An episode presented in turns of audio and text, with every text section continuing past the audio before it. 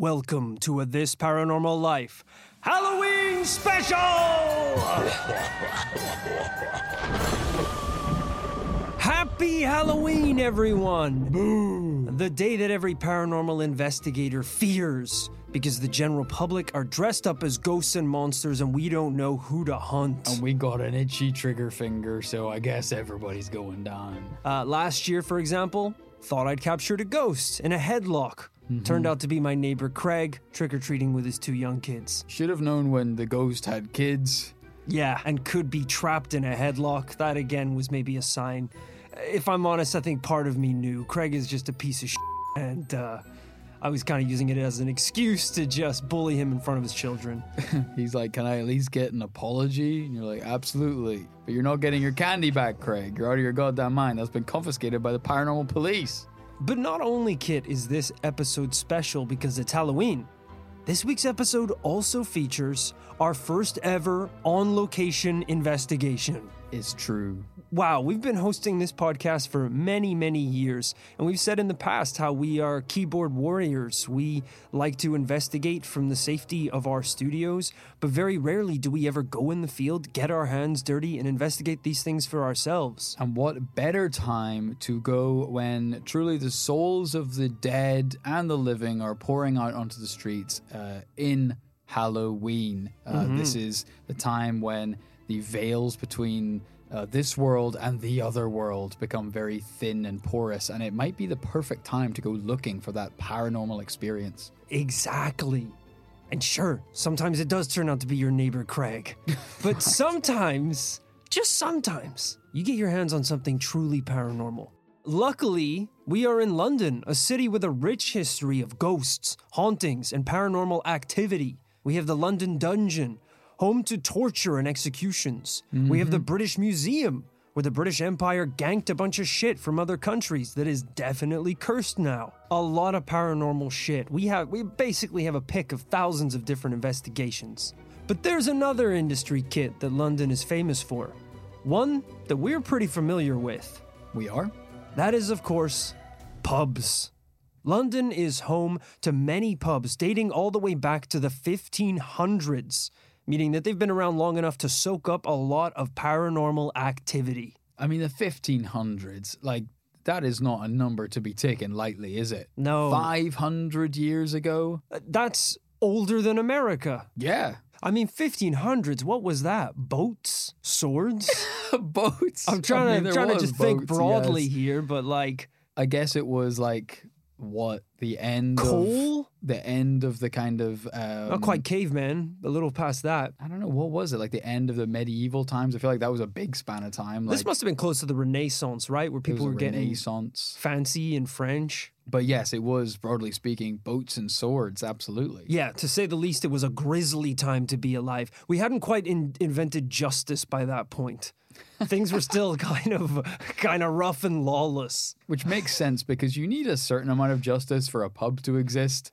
You need to have a system of like the first pub existed when the first guy with beer met the first guy who wanted beer and they were able to come to a, a deal. How about me no kill you? Me instead give you gold coin. And he's like, and the first pub was born. That, that was it. The Yeah. first Wetherspoons. That was really kind of um, the beginning of the true roots of humanity. Before then, it was just, yeah, me stab you and take beer.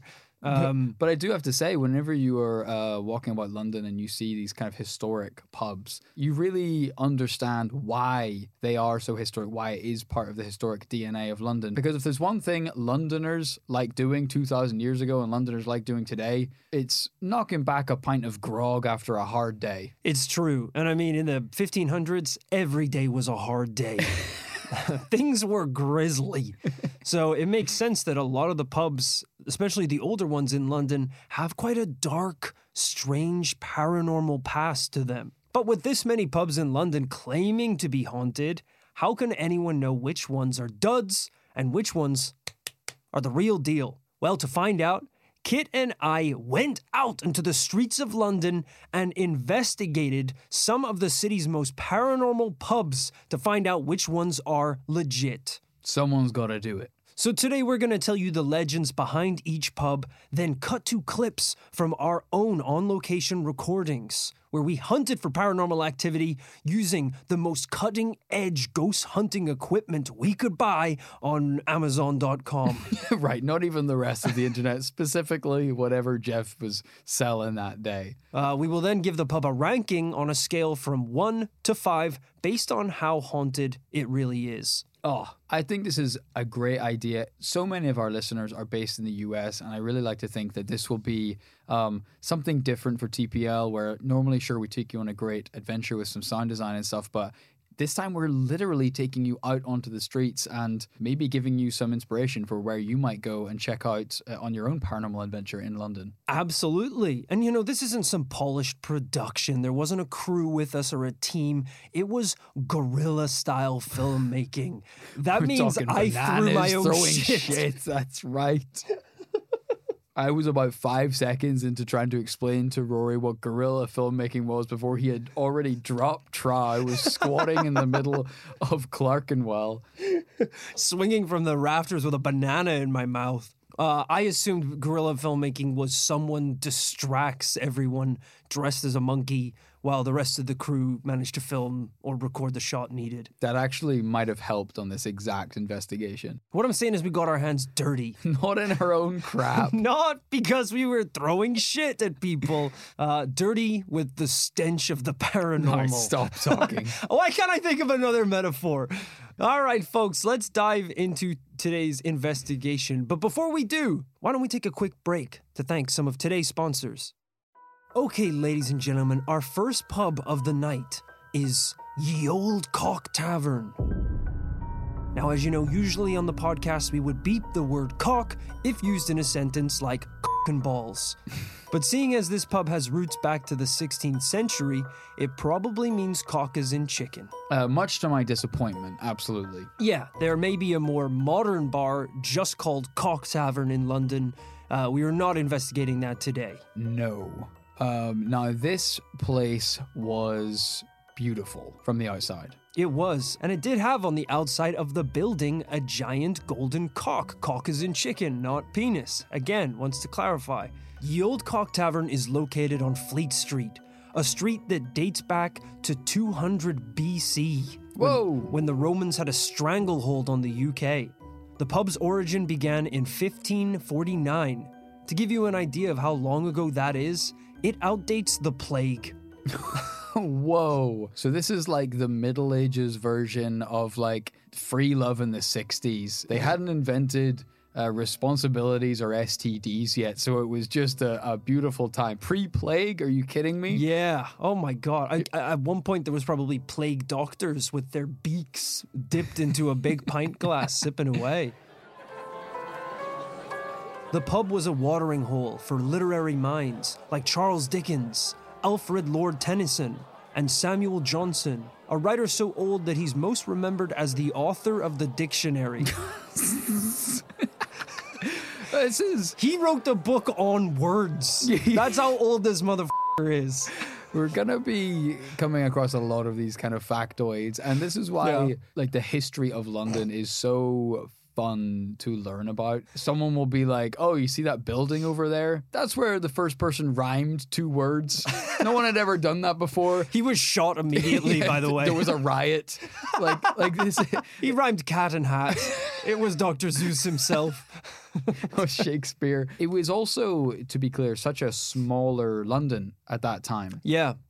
So that's why when we're in the center of London, I mean, that's all there was to London when we go back all these many years. But I'm going to be doing that a lot today, blowing your mind with facts of just how old these these pubs are. Also makes sense that so many, as you say, literary types were hanging out because, again, while the, the novelists and writers of today are smacked out on Adderall to just crank through the punishing production schedule of books in the 21st century, Yeah. um, back then, the key to writing a good book was um, being a, a drug addict, an opium addict, being an alcoholic. Oh, hundred percent, bro. Hey, you're talking to the right guy over here. You know, I write, uh, I write a lot, um, tweets, ang- very angry Reddit posts, And uh, I often find that the best thing to do is just to have a couple drinks and get the anger flowing.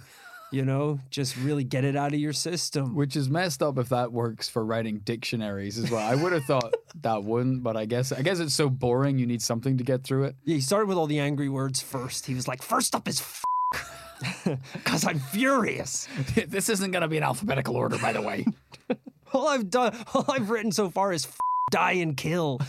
Um, yeah, this this was a this was a you know a place where great minds could meet, share a drink, write a dictionary. But famous playwright Oliver Goldsmith loved the pub more than any other. In fact, when he passed away, he requested to be buried not too far from the pub. In fact, so close that staff who work there say that his spirit truly never left. Weird to love a pub that much, by the way. like, it's like, sure you don't want to be buried with your wife and kids? Nah. I want to be as close to a pint in the afterlife as possible. The most famous encounter came from a young barmaid who was working at the pub. She claimed that one day, while taking the trash out to the bins, she felt the presence of someone behind her, watching her as she walked. She turned around, expecting to see one of her coworkers, but instead, she was met with a ghastly face staring back at her. It had a big bulbous forehead, bulging eyes, and most importantly, no body. This head was just floating there in the air. That's a giveaway. No body. Yeah, not a good sign. She screamed at the top of her lungs. But by the time help arrived, the head had vanished. The landlord ushered her inside, poured her a drink, and chivied her up the stairs to take a little break. But when she got to the top, she screamed and dropped her glass. That's him, she said. That's who I saw out the back. When the others reached her, they saw that she was pointing at a faded painting of Oliver Goldsmith as an elderly man. Ooh. Isn't that crazy? Pretty spooky stuff. I mean, especially if she didn't even know who this Oliver Goldsmith guy was. She saw the face and then just recognized it from the painting. Some Yeah. Ghostbusters shit. It's kind of believable too, right? I mean, just because you work somewhere, like lots of pubs and, and just places of work just have tons of paintings up. You don't study them. You don't check to see why the painting's hanging there. Yeah, especially, you know, in some of these older pubs where it's just a bunch of white dudes in powdered wigs, and you're like, that's Lord Tittywaddle from Smellington who uh, shot a goose on the 14th, and this is the commemorative plaque. well, and ha- have some respect for Lord Tittywaddle because it's all just he nonsense. didn't hunt geese. All right, he only hunted swans. Something even less he admirable. hunted per people in London. Since this harrowing encounter, the ghost of Oliver Goldsmith has become increasingly active. Both patron and staff have reported seeing the disembodied head floating around the bar. His whole body is also known to wander around the pub at all hours of the day and night, appearing and disappearing before people's very eyes. absolutely insane. As you say, Roy, we've been no stranger to uh, pubs in London over the years, but I've never seen anything like that. Nor do I know anyone who's seen anything like that. That would blow your mind. I've seen a few ghastly faces before, but all of them had human bodies. Yes. uh, not necessarily something paranormal. Um, now, of course, to investigate this fully, we went to the pub. We went to it and investigated it with our own hands. I get it. We got them dirty. I know. We got them dirty gorilla style. and before we cut to some of those clips and tell you about the journey, I think it's important that we talk about the gear that we brought with us to investigate on these locations. yeah, of course. The tools of the trade. as I said, this is our first investigation, so we didn't have a fing briefcase full of Inspector Gadget style tools for us to hunt ghosts and pick up paranormal activity. We had to start from scratch. So the first thing that we picked up was the Etekcity Laser Grip 800 non-contact digital laser IR infrared thermometer temperature gun. You you must be reading this off the Amazon listing. A lot of people say when they experience paranormal activity that there is a noticeable drop in room temperature. So why not have something like a gun that could measure the temperatures and also maybe give the impression to spirits and ghosts that we have a, a gun that could kill them. We're loaded. that we're loaded. It's a great point. One that I always forget about for some reason. I think because there's so many like fancy ghost hunting pieces of equipment out there that you forget that one of the most bread and butter pieces of equipment you need is a simple way of checking the temperature of a room. Did it need to look so much like a gun? Probably In not. retrospect, it would have been wise to get something more friendly looking. Yeah, because we were going into a lot of these. I was kicking the door open to a lot of these pubs, uh, holding the gun in my hands. Um, I'm not joking when I say this thing had a red dot sight attached to it. right? It's not a joke. Like you were a SWAT team member. Yeah, I, I was like trying to help these people, and I'm like pointing the gun at their head, like the red dot sight between their eyes, and I'm just like, "Don't f***ing move! Move. Don't move!" You know, people are freaking out, but I'm just there to hunt hunt ghosts. You know, I'm I'm just I'm trying to help them. You know, the bar staff are pinning me down to the table, trying to knock me out by clobbering me over the head, and I, it feels like the temperature's dropping because my eyesight is going to a, a pinpoint. Yeah, in the first pub, someone did perform a citizen's arrest, judo flipped Rory onto his back, wrestled the temperature gun off him, and tr- assuming it was a real gun, tried to pull the trigger on your head. And everyone in the pub was audibly disappointed when they didn't hear a click. I don't even know how you rally up a group of people that quickly Right. to all be on the same page. It was almost It kind all of happened so fast. yeah. Uh, the other piece of equipment that we bought, brace yourselves here, is called the Very Sensitive REM Pod Spirit Pod Key EMF Meter Ghost Hunting Equipment Detector. huh? The description online for the item read This is our latest and most sensitive REM pod yet.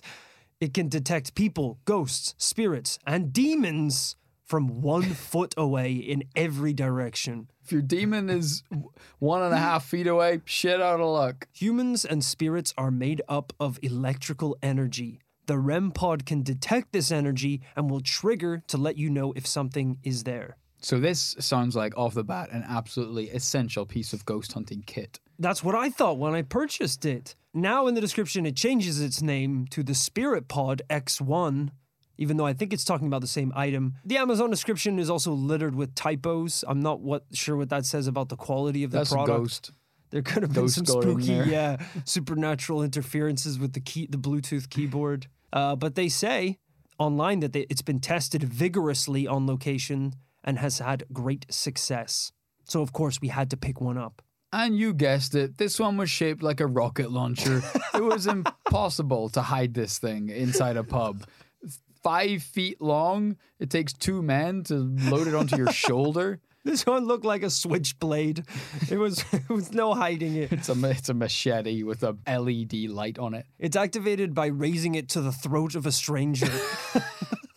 That's how you turn on the REM pod. So again, bar number two, yes, we were arrested by the citizens and thrown out onto the streets.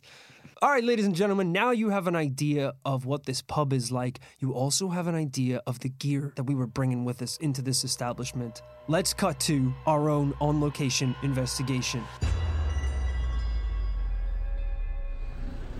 All right, we have just arrived outside of our first pub on the tour, Ye Old Cock Tavern. Uh, this place looks old as hell. It says underneath the enormous cock, again, chicken, uh, 1549, which I believe was the origins that this pub can can link back to. You know, I've lived in London for some time, Rory. I've never even been in this neighborhood. Um, Too fancy for us. there is, uh, I just saw two Victorian children chasing a piglet down the middle of a thatched cottage street. Uh, I think we've gone back in time.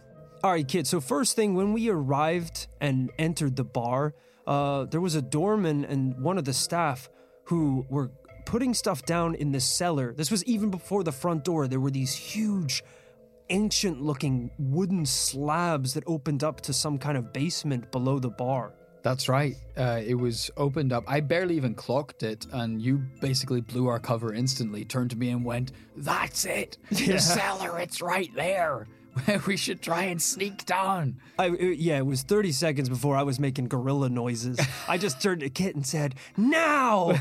and threw a banana at the barman.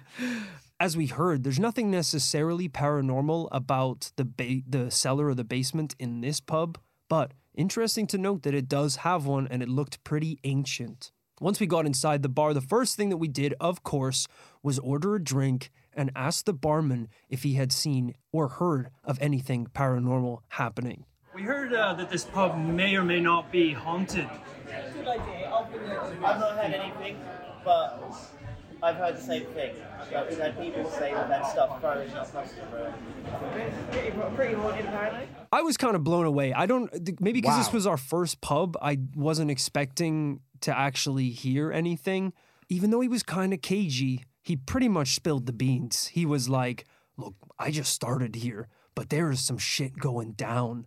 Like I've heard of people seeing spirits, noises, Something so funny about the fact that he didn't break stride or change where he was looking for a split second. He just carried on getting the drinks and was like, oh yeah, oh yeah, it's haunted. which makes you think that it wasn't a big deal that he was just you know it's like oh yeah i get asked this all the time it's no big deal when he put my guinness on the counter it was completely overflowing like it was pouring all over the countertop Right, his eyes went glassy as he started re- recounting the paranormal experiences. he was clearly pretty shaken So he mentioned he hadn't been there that long, right? yeah he had only been there for i think it was first few first week maybe on the job So pretty impressive that even he had uh, already come across such stories. Exactly.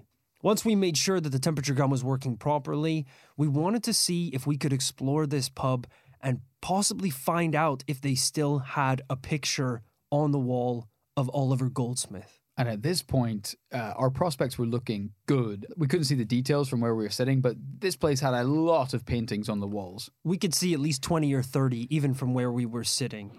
All right, kids, So a big part of the story of Ye Old Cock Tavern was people and staff here seeing the ghost, the floating head of Oliver Goldsmith. Insane. So let's take a little wander around the pub and see if we can actually find any of the portraits that still remain. So if you need a reminder, uh, this is the motherfucker we're looking for today.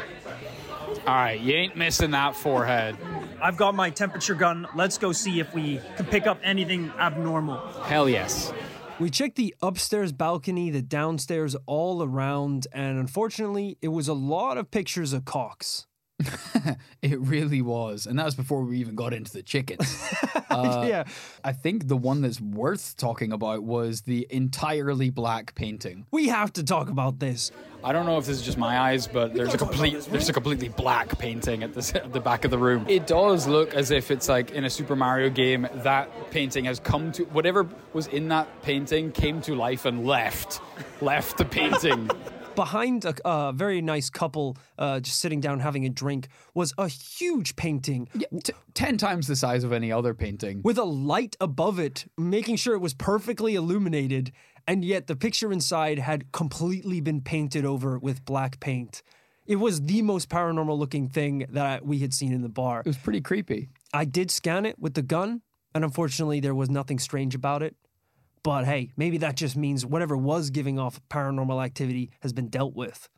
At this point, I, I can't say we weren't a little bit disappointed. I mean, we'd heard some stories from the bar staff and we'd done some investigating of our own, but based off of the story that we that we heard about the barmaid, you know, seeing this picture of Oliver Goldsmith, I was kind of hoping at least we would see a picture of him still on the wall, maybe at the top of the stairs. But uh, kind of defeated, we decided to move on to the next bar. But before we left, Kit had to use the bathroom. And what did you call me or te- you just came running back up the stairs and you were like, "You're not gonna believe this." Right outside the ladies and the gents' toilets is a pi- is a genuine picture of Oliver Goldsmith. It says that at the very top, Oliver Goldsmith by Sir Joshua Reynolds. I just heard a strange noise down here. I think it came from the ladies' bathroom, but I don't want to. Okay, I'm just nervous now that we're here. All right. And right beside it is uh, pictures of uh, other famous people who I guess used to drink here. Samuel Johnson, Lord Alfred Tennyson, who we talked about in the episode, and a plaque documenting some of Ye Old Cock Tavern.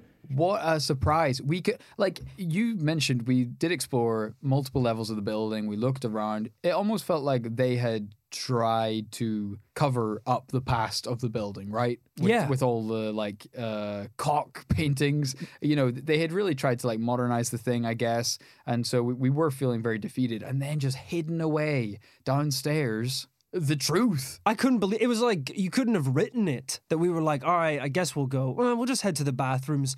And down there was an, the actual painting of him still hanging down in the bar. I mean, and hey, we did scan it with the gun and got nothing too strange. But I heard a strange noise while we were looking at it coming from the ladies' toilets, and I don't think there was anyone in there. And then the door to the men's bathroom uh, just shut by itself right Yeah. beside us while we were looking at It the had been open just for a couple of minutes and then it did shut. Uh, we're now scanning the object with the REM pod. Doesn't seem.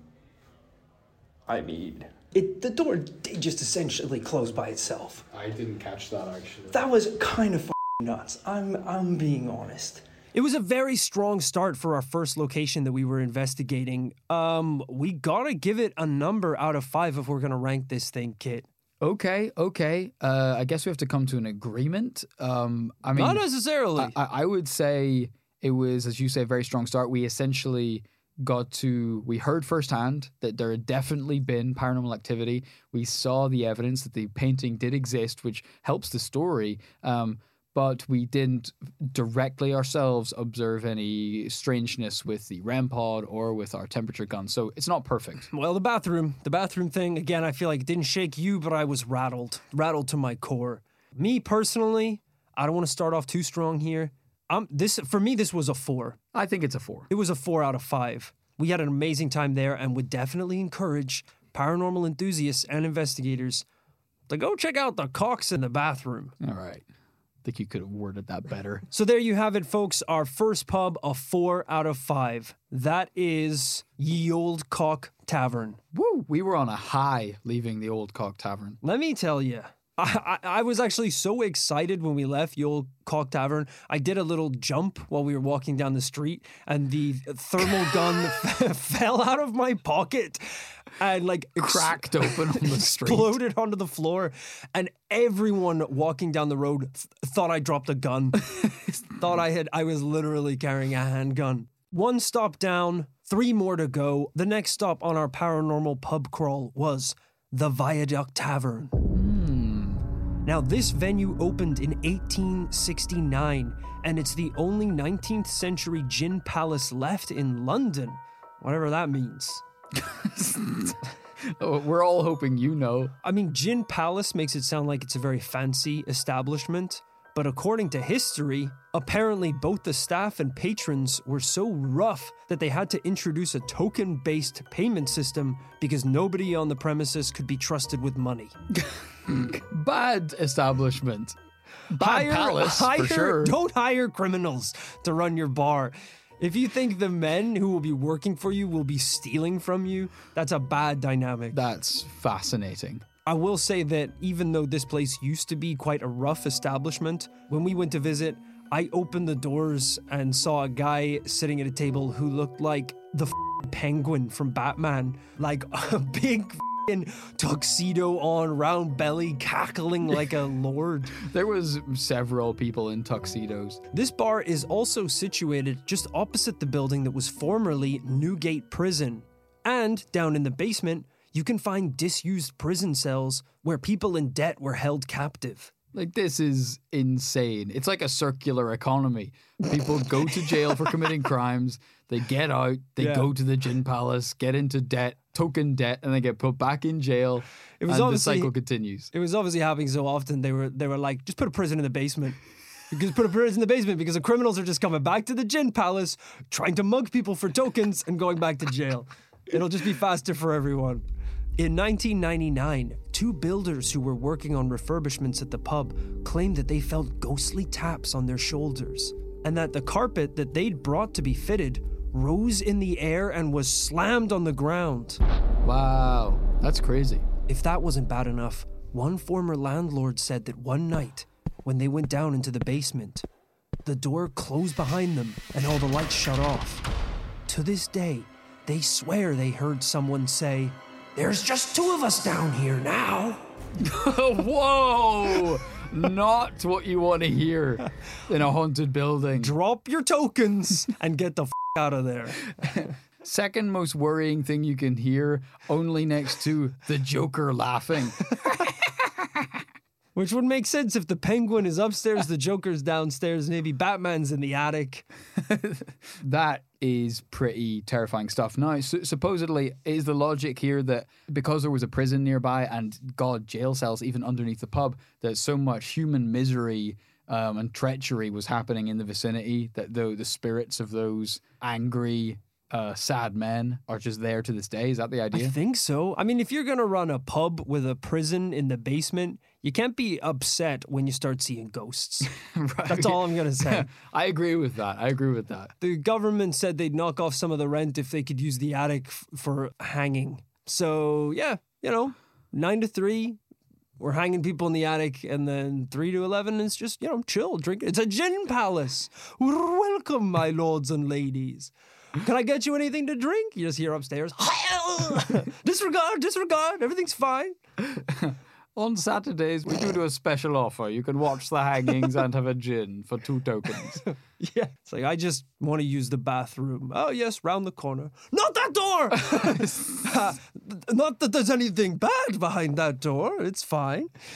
Uh, the pub is allegedly so haunted that the Viaduct Tavern also offers annual seance sessions where paranormal investigators and ghostbusters can experience these strange occurrences for themselves. Okay, we didn't do that this time, but that sounds dope. Yeah, it's very cool that they're kind of leaning into it. They're not even shying away. They're like, this place is so haunted, we'd be missing a trick if we didn't get people in to investigate it. Yeah, which, judging by our visit, they really don't need to do. The place is so goddamn busy, just as a regular pub. But yeah, very cool that they're choosing to do that.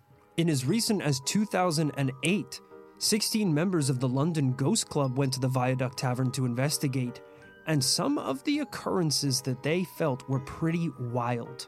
Their notes mention headaches, flashes of light, drops in temperature, the sensation of, quote, wiggling floors, as if the building was rocking. At 9 p.m., one investigator called Lisa said that she felt there was a general feeling in the air that, quote, punishment is temporary. What? Keep an eye on Lisa for the rest of the evening. Yeah, headaches is one thing, but I'm starting to think she she was a ghost pretending to be part of the club. I feel like it's everyone's fine when it's like, "Ooh, I felt yeah, I feel like I'm the temperature's dropping a little bit." And Craig's like, "Oh, did anyone thought I heard something there?" And Lisa's like, "No pupils in her eyes. There are no consequences for actions in the mortal realm. Every day we stray further from God's light. All right, Lisa. I think um yeah, we're just trying to like we're just trying to keep it. This is some people's first time on the on the séance. Uh, we got a couple from America here who found this on. It's like a Groupon thing that they're here. So maybe we'll just keep it light, keep it chill. Blood oath. No, We should do a blood oath. Lisa, stop. Everyone, give me your hands. Blood oath. Uh, to be fair, I think I would be reporting symptoms of headaches if I was in a room of 16 paranormal investigators. Uh, some of these as well are the symptoms of a good time. Wiggling floors, the feeling of the building rocking back and forth. okay, that's just the gin. Then. Yeah. Reports of the sensation of boogieing. There was at least one instance of getting down. but reading this, it felt like there was a lot of paranormal evidence to be picked up on. Let's cut to our own investigation and see what we got our hands on. We have just arrived outside of the Viaduct Tavern in the heart of London. We are, I don't know, somewhere in like Clerkenwell, Farringdon direction. This is rush hour, corporate businessman London. Guys, this bar is popping off. There are people spilling out onto the streets with pints, but that is not going to deter us. We're about to head inside and see if we can sleuth around and gather some paranormal evidence. We're going to talk to the bar staff, see if we can find this cellar that leads downstairs that apparently leads to prison cells. We're going to see what we can do. I mean, first off, it's important to talk about just how beautiful this pub was. Yeah, we were astonished. I mean, you could really spot the tourists here because everyone else was just yakking it up in their tuxedos, uh, laughing like the penguin. Uh, but we were looking firmly at the ceiling, just like, wow, this is so beautiful. And in the back of the pub, they actually had the old token booth that they used in the olden days when I guess this place was still a, a rowdy gin palace. I enjoyed that when we did get a drink, um, this wasn't a place where they have like big buckets or like machines for ice or whatever. They just had an iceberg out on a giant tray and they were just hacking using ice picks to hack bits off. I mean, first thing we did, obviously, was go get ourselves a gin and ask some questions to the bartenders to see if they had experienced anything paranormal. Is this place haunted? Supposedly. Supposedly. Yeah. Have you seen anything? I've only I've only been here about a month. I haven't seen anything Okay. yet. No long No, enough. none of my co-workers have stories about it. Yeah. I know there's a girl who used to work here who um, used to feel like hands on touching her shoulder and stuff, or like hair being pulled. But I, I haven't experienced anything like that. Once again, I kind of couldn't believe how forthcoming people were being about uh, talking about their own paranormal experiences. Now, you will notice a theme. Across much of the world, there is like a labor shortage. Sure. Um, and in the UK, that is manifested as like in the hospitality industry, there's like insane amount of turnover. So at both the first place and this place, both bartenders had quote just started. Yeah. But even so, they were both able to tell us about very concrete paranormal events. I mean, she got very specific there, talking about hair pulling, uh, being tapped on the shoulder. Yeah, and, you know, we're talking about the labor shortage, but could there also be another reason why the staff aren't sticking around? I mean, you said it, not me. Maybe the turnover is so quick because you're serving pints in a Scooby Doo ghost house. you ever think about that? We can't really judge the ex co-worker who left for getting her hair pulled by demons. yeah, you're within your rights to quit. I think at that point. Unfortunately, um, you do not get any furlough payment if you're leaving because of uh, supernatural reasons, right. There's no severance package for that. which is don't get me started. That's a whole nother We're movement. lobbying the government. Don't worry. We really are. We're working on that for you guys. Uh, we learned from our mistakes from the first place and decided to pretty much immediately go down to the toilets and investigate. We are making our way downstairs to see if we can find the cellar. There's some creepy f- photos, I'll tell All you right, that that's pretty weird.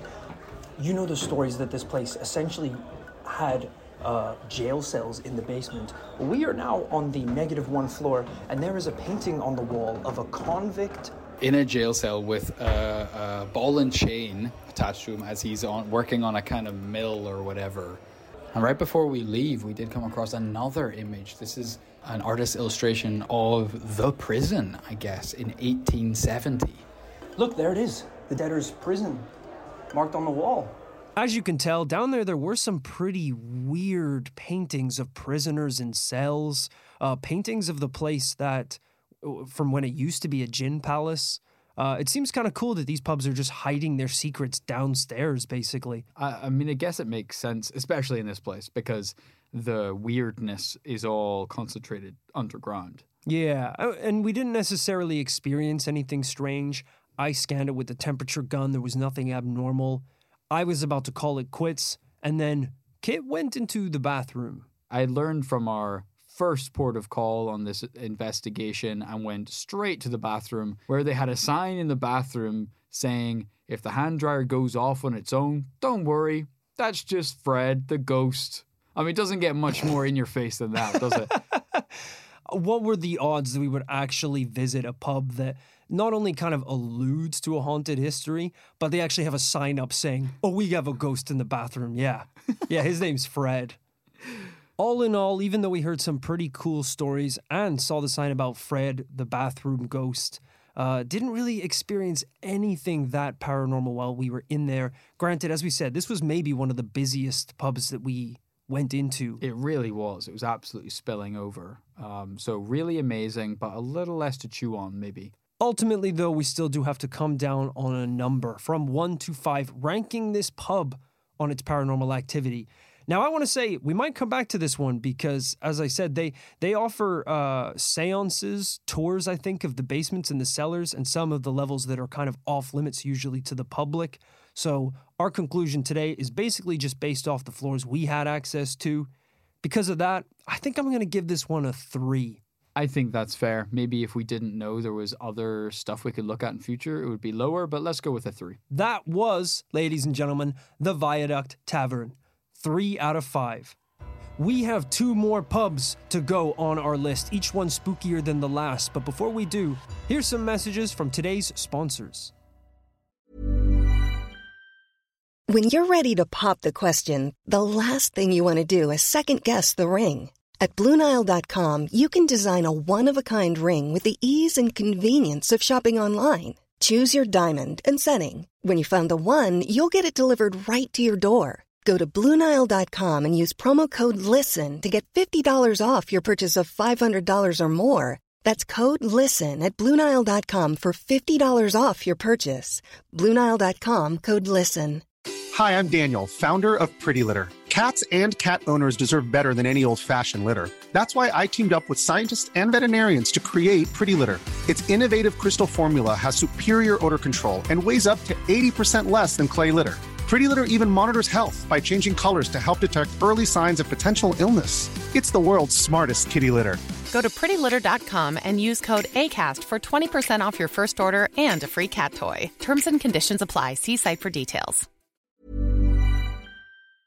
This show is sponsored by BetterHelp. Kit, when we bottle up our emotions, it can start to affect us negatively. Sometimes it's important that we get stuff off our chest. Tell me about it. I found a UFO in the forest, and now this thing is attached to my chest. Jesus, that's an alien. Mm-hmm. All right, I was speaking metaphorically about dealing with emotions and talking about our feelings by using services like BetterHelp. I don't need to talk about my feelings. This thing can read my mind. Therapy can be a great way to set boundaries and become the best version of yourself. With BetterHelp, you can get matched with a licensed therapist that suits your needs. It's online, convenient, flexible, and suited to your schedule. You're saying they can get things off my chest, like uh, Zonktar here? Don't give it a name. Maybe me and Zonktar can sign up for BetterHelp together. Give it a shot, and whatever it is, get it off your chest with BetterHelp. Visit betterhelp.com slash paranormal life today to get 10% off your first month. That's betterhelp, H-E-L-P dot com slash paranormal life. The next location on our list, Kit, was the Ten Bells. Ding dong. By this point, I think I had dropped the thermal gun seven times.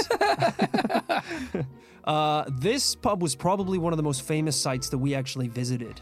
Yeah, and now we're in a completely different corner of town. Yeah, all the way out in East London around Spitalfields. That's right. This pub was first named after the number of bells on Christ Church on the other side of the road. When it opened in 1755, it was the Eight Bells. 1755. That is Yeah. nuts. Crazy, right? Then, when the church upgraded 30 years later, it was changed to the Ten Bells. While many of the pubs that we've talked about so far have links to famous authors or playwrights, the Ten Bells is linked to one of the world's most famous serial killers, Jack the Ripper. Ever heard of him?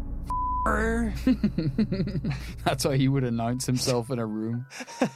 that is right. Now, we mentioned this with Spitalfields. People who might be a little more uh, au fait with paranormal history of London, they may already know that Jack the Ripper is synonymous with the Whitechapel area of London, which is pretty much what this is. Oh, yeah, that was his Fortnite Battle Royale island. He dropped in there, and I don't know how many people he killed. I think it was only five people.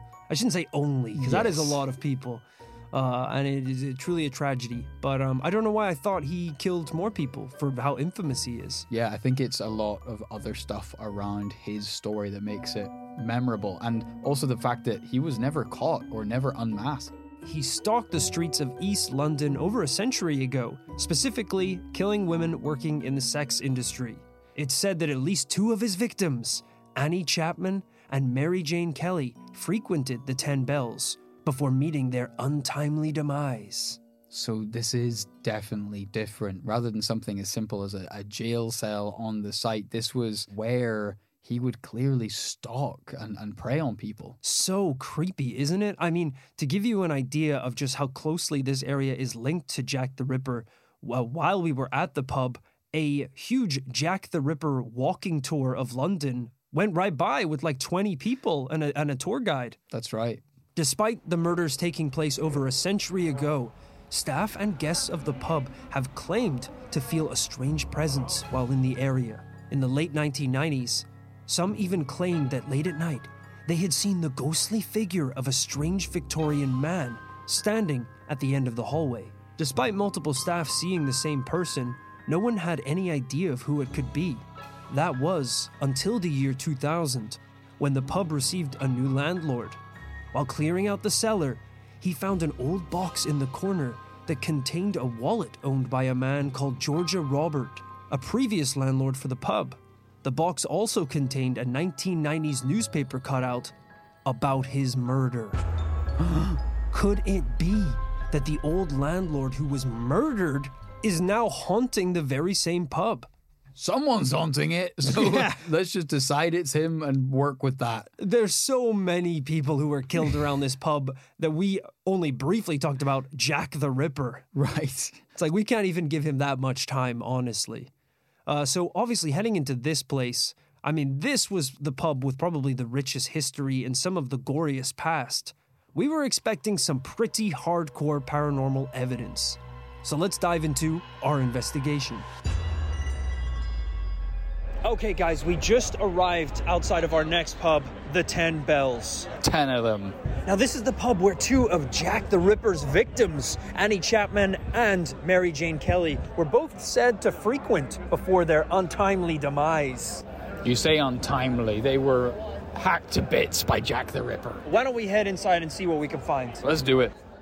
This bar was pretty busy when we walked in, but we managed to sneak up the stairs to the second floor that was a bit more secluded and asked the staff behind the bar if they had experienced anything paranormal. They mentioned a lot of different occurrences. In particular, something that I hadn't even heard, they mentioned some staff seeing uh, the chandelier in the, the bar swinging from side to side when there was no one else in the room and all the windows were closed. I thought this was interesting and it made me look up to to try and get a glimpse of the chandelier. There was, I think, I counted seven chandeliers in that room. Sure, yeah. You're asking to be haunted. Uh, also hanging on the wall was a picture of a not a chicken, a penis this time. Uh, it was a dude with his legs spread and a, a giant penis just hanging on the walls. Finally.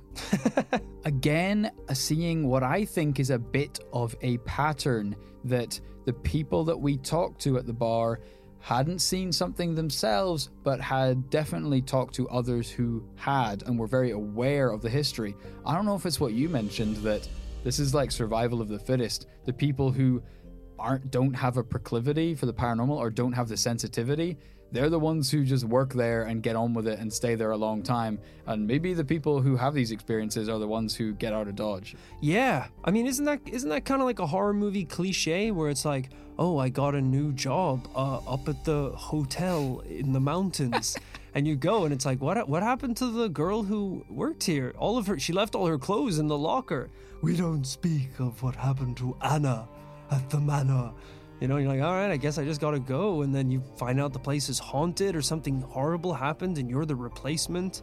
Um, maybe there was a reason why pretty much everyone we talked to was having their first day. very possibly We didn't want to go downstairs because it was busy, so we decided to go to the third floor. Little did we know, you weren't allowed on the third floor. Nobody was. Kit and I did not know that. I mean, it should have been obvious because we essentially went into somebody's house. It immediately went into just, it almost looked like bedrooms and strange little staircases and windows out onto the streets of Spitalfields. but at this point i'm four gins deep so, so there's no keep out signs that are keeping me out and nothing We were quite excited and keen to just start snooping around, but unfortunately, someone did come in almost immediately and kick us out and drag us back downstairs in a very polite way. the funniest part is, is I actually caught it on audio recording, so I think we should listen to that right now. All right, guys, Kit and I wandered up too many flights of stairs. We've actually entered a part of the pub.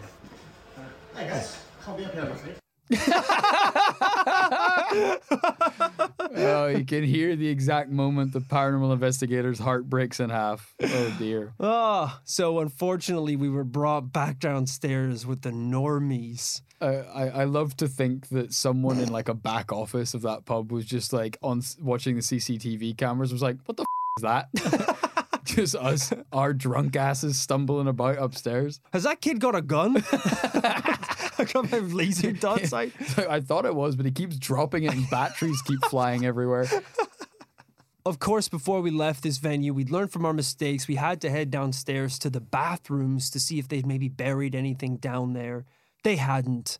Uh, there was really nothing down there. I'm not saying it was paranormal, but the only strange thing that happened was that the tap on the sink basically exploded and showered my crotch with water, making it look like the man upstairs had yelled at me and I'd wet myself.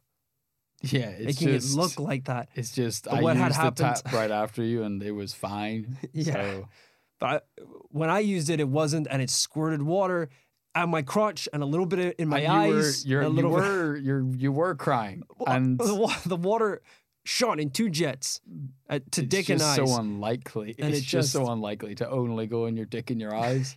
So I was just feeling, and I was oh, I was hot as well. So that's why I was like red, puffy faced, and like flustered and stuff.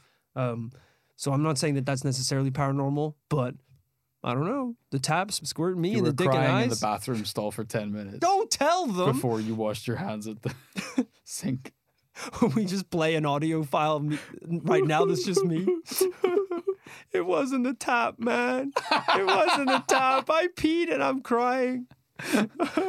we just hear, sorry, you can't be in there, mate. what, the bathrooms? Are you kidding me? Are you kidding me?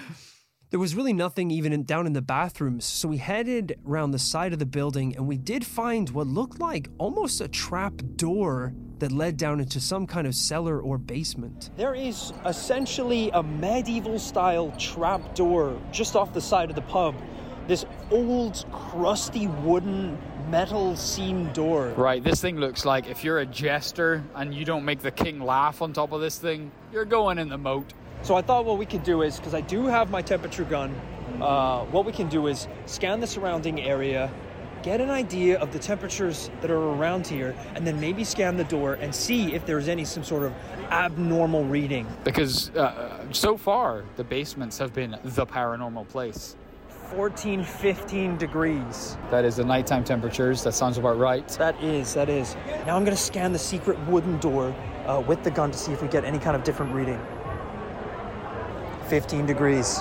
God damn it. We tried using the REM pod Spirit Pod X1 to call out to some of the spirits of the deceased, but again, didn't get many results. In a last ditch effort to kind of unearth any sort of paranormal evidence, uh, we decided to talk to the bouncer outside the building before we left. This was maybe my favorite part of the entire investigation. We kind of went up and we were like, hey, man, we know that this place is the, the home to many of Jack the Ripper's victims. Uh, some say that someone was murdered actually on this very street. We talked to the staff who said that they have seen chandelier and spirits and they say it's haunted. We want to know if you have any experiences yourself. He's pretty much like, this place is haunted? He's like, what? this place where I work? We are like, You're kidding. We are like, yeah, it's, it's, it's the Ten Bells. It's one of the most famous pubs. And he was like, this is my first day. He was the final boss of all these people just starting. This is my first day. It was amazing. It was like a, a total flip. Like we just started telling him about paranormal activity. He's like, "That's He's like, crazy." Jack the Who? Jack the Ripper? Holy shit. Jack the Who, the Ripper. Which Jack? No. uh, it was fantastic. All in all, though, I gotta say, when I was putting this case together, I thought the 10 Bells was gonna be our 5 out of 5. I thought this place would be doubling down on their dark history and providing us with much more paranormal evidence, but maybe this one was the most disappointing of all the pubs we visited. Yeah, there just wasn't a whole lot to go on. What are we saying, Kit, when we come down on our decision on the 10 Bells? I think it's got an awesome, rich paranormal history, a creepy background, um, and undoubtedly a nice building. And the staff had paranormal stories to tell, but we saw next to nothing uh, and no hints of its past. So maybe a two. Yeah, the banana old fashioned cocktail, a five out of five. Sure. But rating this thing for paranormal activity, I'm with you, brother. This was a two out of five for me. But of course, we have one last pub on our list the Prospect of Whitby.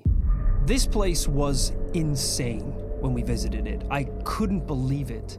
We didn't know quite what to expect because this one was, uh, compared to all the others, this was a bit more of a wild card for location. It's down on the river in the Docklands area of London. I'm glad you mentioned that, Kit, because the prospect of Whitby is actually the UK's oldest riverside pub. Wow. Having been built more than 500 years ago in 1520. Unbelievable. 1520! What does that even mean? Jesus drank here, I'm pretty sure. He at least had a Jaeger bomber too. This pub was a local watering hole where the seedy underbelly of London could let loose. The location was right along the river, so travelers could moor up their boats and drop in for a few rowdy ales. Wouldn't you have loved to have been uh, working as like a bank manager back in 1520? Someone comes in and is like, Hello, um, I'm a local entrepreneur. I would like to apply for a business loan. Great, just tell me about the kind of business you want to open. I'm thinking of opening a kind of seedy watering hole for the underbelly of London to uh, romp around and murder in. It's like, they're honestly, that's a booming industry right now. So here Yeah. you go. Here's a bag of gold coins. If you're a confident enough person that you think you can home the, the rowdy pirates of the world, there's money in it for you. Clearly. Unfortunately, maybe this pub bit off a little bit more than they could chew. It was so dangerous and chaotic that it eventually earned the nickname the Devil's Tavern. wow. At one point, the pub allegedly had a cockfighting pit and a bare knuckle boxing ring. Jesus Christ. And never would the two meet. I want to make that clear. Never did someone bare knuckle box a chicken. Uh, I should again clarify cock as in chicken, not cock and ball I fighting some sort of think about what that is. genital jousting. I'm not sure. Thank you for that mental image. But believe it or not, these chaotic years aren't the main source of the pub's paranormal activity.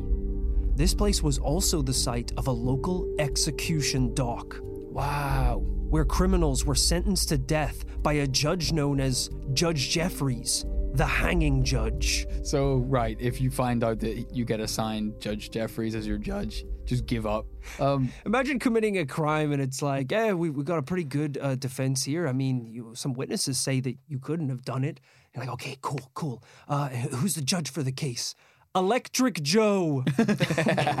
He's pretty keen on the chair, I'll be honest. And uh, really, sometimes he forces people to commit crimes so he can fry them. Yeah, it's it's pretty dark stuff. This is insane. So, we had the Viaduct Tavern where it was so bad they created a circular economy of pub slash prison. You're saying that this place was so dark and disturbed that they had to create an execution ground in the pub?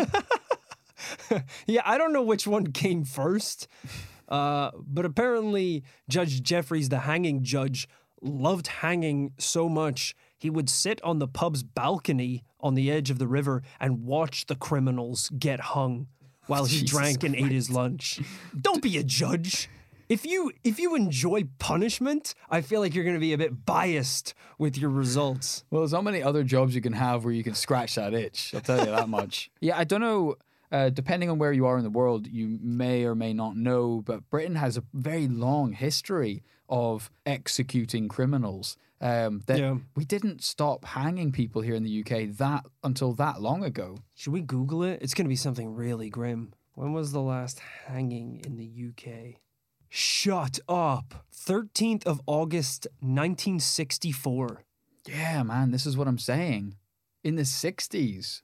Oh my God, that's so grim. So just over 50 years ago, really. I mean, what's really up is at the time, the bodies of the criminals who had been hung were often left on the noose until, quote, at least three tides had washed and sunk over their heads. It's a good thing pubs these days just have TVs to show football in the corner. They don't need this kind of up entertainment. Uh, wasn't that? Uh, I, th- I think that was a pirate thing, right? That they would hang pirates and then put them on like ports and by rivers. So they're like, "Hey, what we did to the last who tried to take our gold." Yeah, It's I'm like a sure. warning to criminals. Uh, but this seems like old old Jeffreys here got a bit of a kick out of it, which is pretty dark. In an ironic twist, the judge himself eventually had to go on the run disguised as a sailor to, to try and escape revolutionaries seeking revenge against him. Oh, that's hilarious. He never made it out of London and died in prison in the Tower of London. Wow. Didn't hang, but uh, still died in prison, which is pretty poetic. This thing is so old. I guess it, it was around during the English Civil War. That's that's a very long time ago. I, I mean, I think out of all the pubs that we've covered today, this one was the one with the most deaths on site. right. ju- Just it just as a pure numbers game, putting putting numbers on the board. It, it was also probably one of the coolest pubs that we've investigated. But that's enough of you telling us about the history of the pub. What about the present? It's time to dive in to our investigation.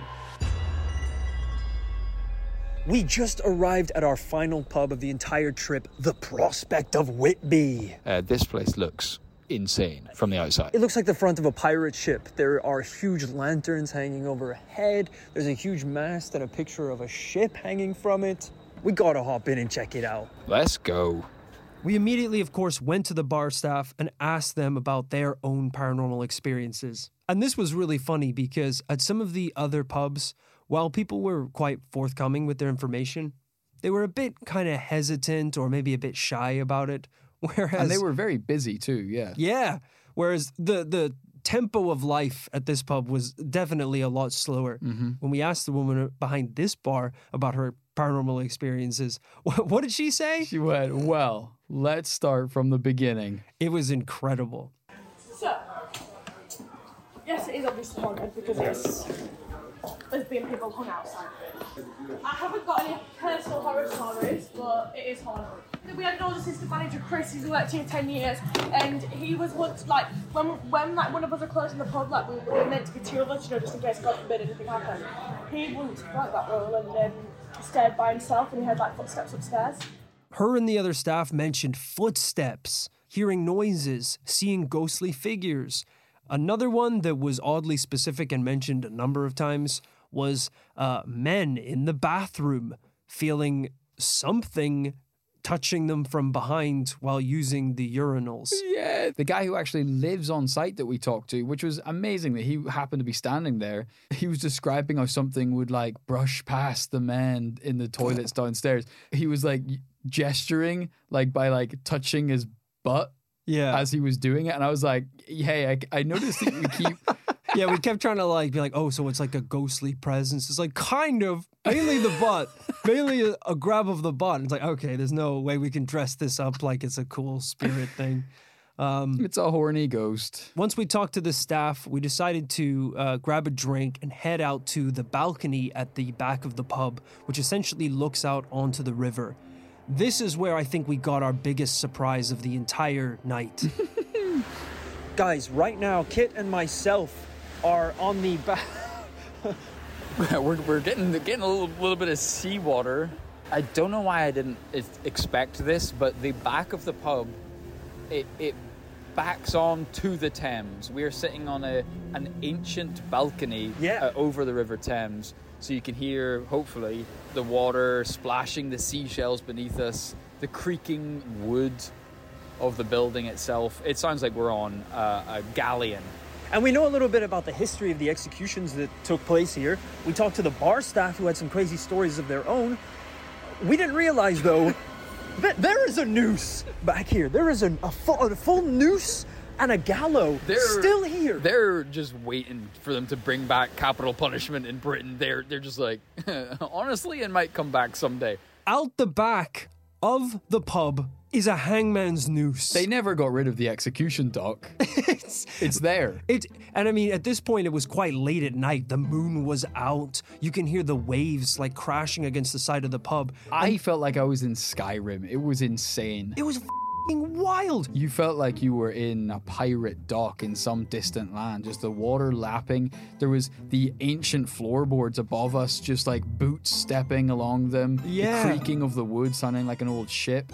I think I gave it like 15 minutes before I was like, you see the noose too, right? Yeah. But I just want to be clear. We all see the noose. It's not just me. Um, luckily, it's real. I mean, if you do live near this pub or you're in London visiting, I could not recommend it more. This place was so cool. And the staff were so friendly and so keen to talk about their paranormal experiences. And they really preserved the history of the building as best they could. They weren't trying to cover anything up. No, to try and see if we could measure some paranormal activity out on the balcony, I did s- basically snipe the noose with my thermal gun. That's right. So, our reading on the deck is 11.4. Wow, so we're really getting down there tonight. I'm gonna gonna lean over just a bit, trying not to drop my phone. this is the most ridiculous sight I've ever seen. No one has ever taken the temperature of a hangman's noose, of an ancient hangman's noose. Before we left the balcony, we did one final call out to the ghosts and the spirits who could be remaining on the grounds uh, using the REM Pod Spirit X1.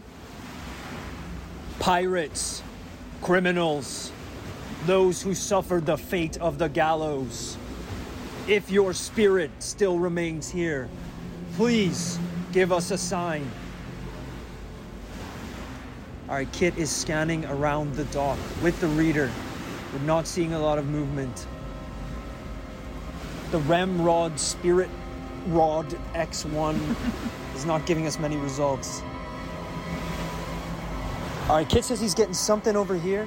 What's going on? It's cranking up to, you know, we're, we're still in the green zone, but it's cranking up a little bit further, that's for sure. All right, we got a slight reaction when we're heading towards this old, old box pillar. So a slight elevation of activity uh, in one part of the docks, but um, faint. Nothing that's really making making it pop off. Yeah. The needle did move a little bit, but unfortunately not enough for us to say that it was definitively paranormal. But wow, that was the prospect of Whitby, possibly the coolest establishment that we had visited on the entire trip. What a high to go out on. We were buzzing. Oh my God. And I will say, even though we didn't experience anything necessarily paranormal ourselves, this place had a feel about it. You could feel the history oozing from the walls. It was it was like nothing we'd felt at any of the other bars so far. So of course, Kit, at the end of our investigation, we have to decide. We have to rank this pub 1 out of 5 on its paranormalness. What would you say? I think, given the absolutely ancient history of this pub, the absolutely ridiculous numbers, as I say, that they put on the board in terms of pirates who died on the premises, the hangman's noose, the execution grounds, uh, Judge Hangy, or whatever they called him, combined with the the insane atmosphere, not to mention the people who actually lived in that pub and that building, telling us firsthand that they've heard stuff, they've seen stuff, they've heard multiple reports in that building. I think this has to be five out of five. I completely agree with you. This was a five out of five.